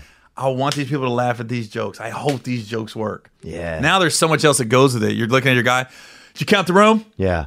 All right. What kind of percentage deal we got? Yeah, this ain't, You know what I ter- mean? this ain't teriyaki chicken. Right. We got. Where's my? This ain't fucking teriyaki chicken. You Back then, you're fucking like this. plastic Cambodian. Yeah. You guys don't have Essentia? Yeah, The fuck, man! I'm drinking Fiji. fake Cambodians, dude. Camphodians, bro. hey, let's take this question that came right here for you, uh, Gary Owen. What's up, Gary? What's up, Theo Gang Gang? Um, what's it like being a Bengals fan? Uh, I can name two Bengals players ever Chad Ochocinco and uh, the endangered species quarterback. So I just want to know what what it, what's that like, man? Tyler Eifert, Icky Woods. You ever met Icky? I think he's a good dude. Is Still he? lives in Cincy. Does he? He had a he had a tragedy. It's like his son. pa- His son was a really good high school football player and passed away. He had like some weird asthma attack or something. Came out of nowhere. Like it shouldn't have killed him. Yeah. He passed away. Iggy's a good dude. Uh, listen, man. I don't know how that fucker don't know two Bengals. Tyler When the- Eifert. The greatest offensive tackle in the NFL was Anthony Munoz. Yeah. Like, and that is not even up for debate. Yeah. So suck a cock, dude. Well, I mean, yeah. No, I'm just Everybody- kidding. No, No, everybody it's knows him. frustrating No, being it's a Bengals fine, but fan. he's not a position player. He's not like you know. Yeah. It's tough being a Bengals fan, man. It's like an abusive relationship. It's like Ike and Tina Turner. Just keep coming back for more abuse. Yeah. But we got a new coach, got a new regime. You know, I, I tell you, I, I, I caught a lot of little flack last year because I did a video. I was kidding, and I did a video like, "Hey Bengals, uh, front office, you think you guys can maybe take care of me this year if I want to go to a game?" Or I'm the, I'm like one of the few. It's like literally me and Nick Lachey are the only two people out there that are vocal about being Bengals fans Yeah. that are on TV and and, and are out there in entertainment. And I called for tickets one time, and they said no. And I went, Really? Like my publicist called. She goes, This has never happened, Gary. Like they just said no. And then the guy sent like an eight page email explaining why they could not leave me tickets to the game. And there was 8,000 empty seats at the stadium. And I went, You got to be kidding me. And then the players start DMing me like, "We'll leave you tickets." Like the players, right? Oh. Hilarious. And then uh it's not about buying the tickets. It's just like that's your squad. Yeah. You rep them. You go on the NFL Network, E ESPN. They know. you think Like, they could show Gary's some the love. Bengals guy. Yeah, they know everything. They should know everything that's going on. Well, I mean, that's what you do. Like, like if you see like Seattle, they got the twelfth man. Seattle has a suite, the Seahawks, where when their celebs come in that are Seahawks fans, they they put them in this suite. And go to Atlanta, you got Samuel Jackson pumping up the Falcons for the game on the on the on the the big screen and everything. It's like that's just what you do. You take care of you. Robert Kraft always takes care of the Boston guys. right. Cincinnati's got two. well, they should include something fun and something exciting. Do you do you feel like um What'd they say in the email? What was his? It was something about revenue sharing, how they can't leave ticket. I go, oh my god! When they went to England three years ago, the Redskins left me tickets. I was like, you gotta be kidding me! The Redskins front office was like, yeah, we got you. Left me field passes, tickets, and I'm like, the Bengals like, nah. can't I do it? was like, you gotta be. And then last year, so the Do you still go to the games? yeah, because it's not the the I, I'm I'm a fan of the Bengals and they're they they were at my city and the players have nothing to do with that. It's just it's a mom and pops run organization, and you know that it was crazy because last year I did a funny video go Hey Bengals, you think if I go to a game this year, you guys maybe can take care of me? And I gave them like a wink, like an Instagram post. So I guess they got a lot of emails from fans going, "How you not take care of our guy?" You know, and then uh, so they did this. This is what they did. They said, "Yeah, we're going to leave you tickets and field passes and everything to the first home game, but we're going to do a contest where people are going to send in like their email, and then we're going to pick a name to get to go to the game with you." I said, "Great." So they kind of used it to get people on their email list so they could start sending them like like packages like, hey, we got a two game package for you to go to. So then I go to the game with these two fans, had a good time with them, and they took care of me. So then I the Pittsburgh, I, I found I'm gonna be in town on like a week's notice, and it's the Steeler game. So I sent an email to the girl that was my contact. I go, "Hey, uh, I'm gonna be in town this week. You think it's cool if I come to the game?" She goes, "Oh no, this game's way too popular." I went, "Wow." Damn. so They put you in your place. so I, Gary. I I posted, damn, really, Bengals? Guess who called? Bengals, I mean, uh, Pittsburgh's front office. wow, Guess who left me tickets to the game? Pittsburgh. The fucking Steelers. Damn. And Steelers like like was like, we take care of people. I was like this.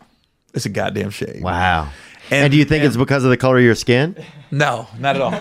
it's just how the Bengals do business. That's their they're like it's not a very good front office. And then uh so I had Will Packer coming in town. He's a Bucks fan. And I was very animate with the Bengals like if I could pick one game you could take care of me and and I want to show this guy. This is one of the top movie producers in the world. I was like, he's a Bucks fan. So me and Will always he comes to um, Cincinnati when the Bucks play, and I go to Tampa when the Bengals play the Bucks in Tampa. And it's only every four years because they're in different conferences. And Will was coming, and I asked the Bengals, you know, and they said, "Yeah, we got you." They left me row thirty Dang, for Will Packer. I went, "No way, that's still pretty good, man. that's terrible." Really? For the one of the biggest producers in in the world, movie producers, I don't know who he is, but I don't know who a lot of people. You are. don't know Will Packer? Uh uh Okay, he did Think Like a Man, Ride Along, Girls Trip, Night School, Stomp the Yard. Oh wow. Uh, just show show debuted yesterday in, on Oprah's network, Ambitions. Will's like the guy right now. wow. He's got the big deal with Universal. like Uh-uh, his his movies, he's he doesn't have one L yet. All his Right. movies have made money. Yeah, I just don't know any guy. producers. Oh yeah, I recognize him. Wow. Yeah, maybe they're just a little bit behind the times. You huh? think? You think? Let's get a couple more. Uh, Look, there's there's his movies. Cra- There's couple all his more news. movies. Wow. Just he a got few. them hitters, man. Wedding ringer. That sounds bad. What men want. Jacob's. I mean, he's, he's Jacob's ladder. there Straight must be a Outta remake of Compton? that. What about peeping toms? Straight out of Compton, right along. I'm in. No good deed. Let's hit. Let's uh. What are the news we got, Nick? see Bella Thorne, her phone was hacked and they found some of her nudes and she was being threatened. And so she decided to release them on her own and uh, to get out in front of it. And then uh, Whoopi Goldberg was critical of just her taking pictures in the beginning. Um, Oh yeah. and here's what Whoopi had to say. Take that them to her. and put them in. Listen, if you're famous, I don't care how old you are, you don't take nude pictures of But she yourself only because. wanted to share with one person. But she should listen. When they're hacking you, they're hacking all of your stuff. So whether it's one picture or a million pictures, once you take that picture, Yeah. it goes into the cloud and it's available to any hacker who wants it. And if you don't know that in 2019 Mm. that this is an issue, you you I agree with her. I think. Mm-hmm. And then I agree with her. Oh. A lot of people took issue with that and said her, like her logic was flawed. Like, are you never going to buy stuff online because your credit card could get hacked? And Bella Thorne put out a, a tearful response to Whoopi uh, for her victim blaming, essentially. Yeah. Well, it's a, it wasn't it blaming? wasn't that. It was just I think it was Whoopi's tone. It came across very aggressive, and s- if she she could have switched Yeah. that into the same thing, it was like, look, I get it. You wish you could take pictures and send to your husband or your wife. My wife sent me that one time. I said, don't ever fucking do that again. Don't do that shit. And she goes, what? I go, don't. I said, dude, you just you can't risk it. Yeah. Don't ever send me no nude pic. Damn. Ever. Draw I, went, me I one. went off on her. I said, don't do that shit. Yeah. Last thing I want is your shit out there, and I got to deal with that. You know what Yeah. I mean? I was fucking jacking off to my wife and showing her that shit. Get a Polaroid. You know, Dude. Blizzard Jackson would have definitely jacked off to my wife. Oh, Dude, bro. Without question. Blizzard. Blizzard's keeping And a Genevieve Conquistador. What was the other guy's name? No. Coincidence. Carter. Apparently, you guys grew up around some fucking weak, fucking powder puff motherfuckers, dude. Yeah, that, that I'll we say can this. find. That we Here's can the thing. find.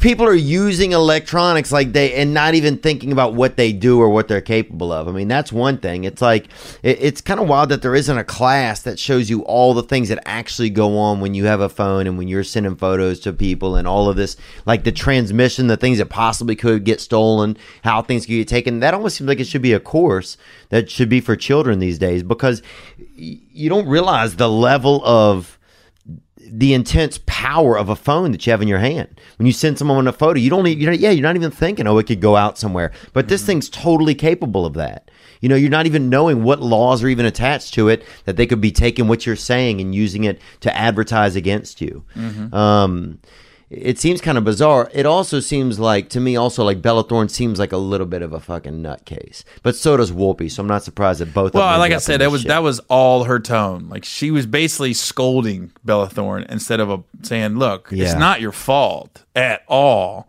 but you just got to be careful. You got to realize once you send those nudes, you take that risk. yeah. This isn't you of a drawing getting- a picture and handing it to somebody. Yeah. you know. Yeah, for real. This so I is- think that was just all her tone. Yeah. You know? I think that's a good point. and any uh, most dramatic actresses are l- sensitive. Yeah. sensitive creatures, man. Insane, they also say Oh, at a yeah. certain point. I worked with that girl on the Bad Baby music video, and she was, um, Who Bella Thorne? yeah, and she was. I mean, she's definitely attractive, but I don't know. I could see anybody, a- any of those people having like an ego that was just to me was astronomical, you know. But then also, she's a big star, I guess. Um, what's what's her biggest credit? She's she was on a she came up on a Disney show, um, and was doing that for a while, and then now she does. She, she doesn't do like huge studio movies, but she does like the teen stuff like that. So But she wasn't in the trap. she was not in Netflix? the trap now. What Oh, about the Trap Six? I don't know her. Um, what about this? What else do we have, Nicholas? That's kind of it for news. Yeah. We're, we're at about 95 minutes. Okay, cool. Wow, we're deep, man. That's what I do, man. Time with me just flies by. Tell me you have any good Gary Minky stories out of Cincinnati or not? Holy shit! How do you know Gary Mankey? Bro, who doesn't know Gary Minky? For our listeners, Gary Minky. Holy fuck! You talk about taking me back. Oh, Gary Minky. You're gonna get burned eventually. Oh, dude.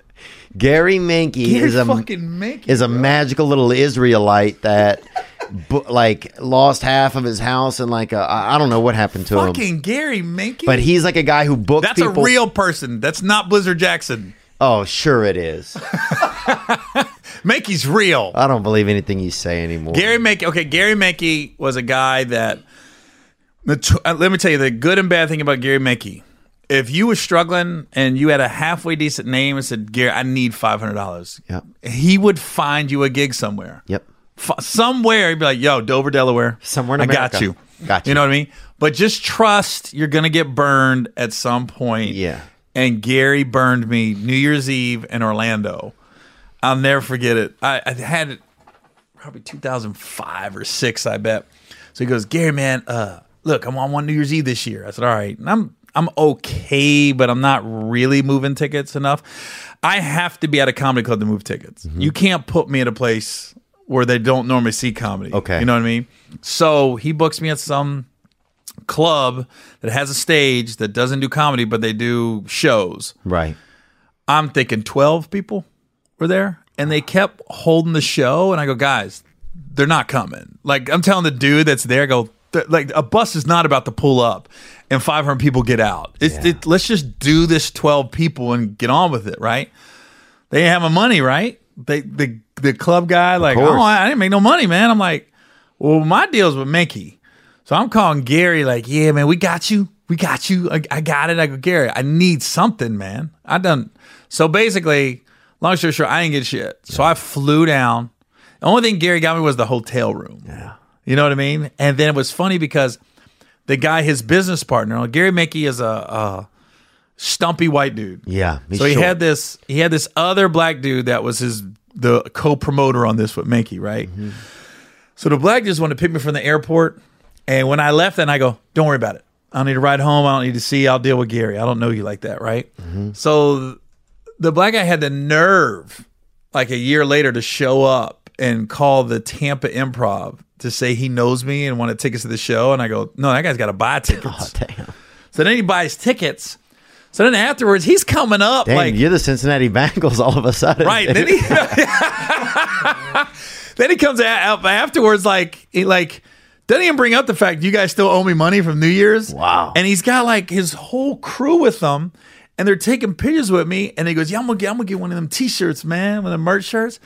Like my my Brad's like, I do. I go charge him, right? He was like so just stared at Brad. Brad was like, you know, twenty dollars. It was like a stare off. Wow. He was like, and he looked at me, and he looked at Brad, and I go, and I'm looking, I'm like, it's twenty dollars for a T-shirt like t- he just didn't want to be embarrassed. He thought he was just gonna grab some shit for his people. Like we're boys. I'm like, dude, did you forget? What You happened? fucking didn't pay me. That's Minky, bro. You know, I, that, I, I haven't worked with Mickey since, but you know, Oh, he's he a legend. did- He's a yeah, legend. especially in that part of the country, Yeah. Tampa to Richmond to Florida Omaha. up to the Midwest, Missouri, the stray animal belt. Yeah, that guy, man, I can't believe you know Gary Mickey. Dude, I'll tell you this. Gary got the best story ever, man. He had, you know, Gary used to carry a bunch of tickets with him in his pockets and he'd give them out to people for stuff around town for free stuff. You know, he'd be like, Oh yeah, you go to a restaurant. I Yeah. never pay for food with Gary. Well, I would end up paying for food. He would say, well, he's going to treat me. The guy would, the manager would not accept the tickets. And then I had to pay for the dinner, right? Oh wow, So, so No, Ga- he always had the tickets. One night, Gary gets a couple milkshakes from the um, McDonald's, right? And uh, he gets one for now and one for later, dude. You know, and uh, and so he's walking uh, across this parking lot. This is in Cincinnati, and they had got a couple of black girls fighting, right? So he goes over there to watch and polish off one of the shakes, right? So the problem is he gets a little too close with his phone. He starts filming them, you know. So he's holding one hand, wa- one milkshake in his hand, the other one pressed against his chest, watching these ladies fight. He gets too close. They turn on him and start coming after him. Right now, he starts running. His p- pockets are full of all those tickets that he usually Free gives tickets out. for the it bunny boat. pulls his shorts down. Now he can't run, and he's got two shakes, dude. And these girls beat fucking. a Are you sure he got beat up? Oh, they beat a shake and four fists right out Oh, of wow. his ass, bro. And the whole time he was trying to, he was getting beaten, but also trying to hold on to the shakes like Double Dare. Remember Double Dare? Oh, Yeah. Yeah, bro. That's great kid slimed. Yeah, oh, he got fucking smacked up. Double Dare is real. Oh, it's Lizard Jackson?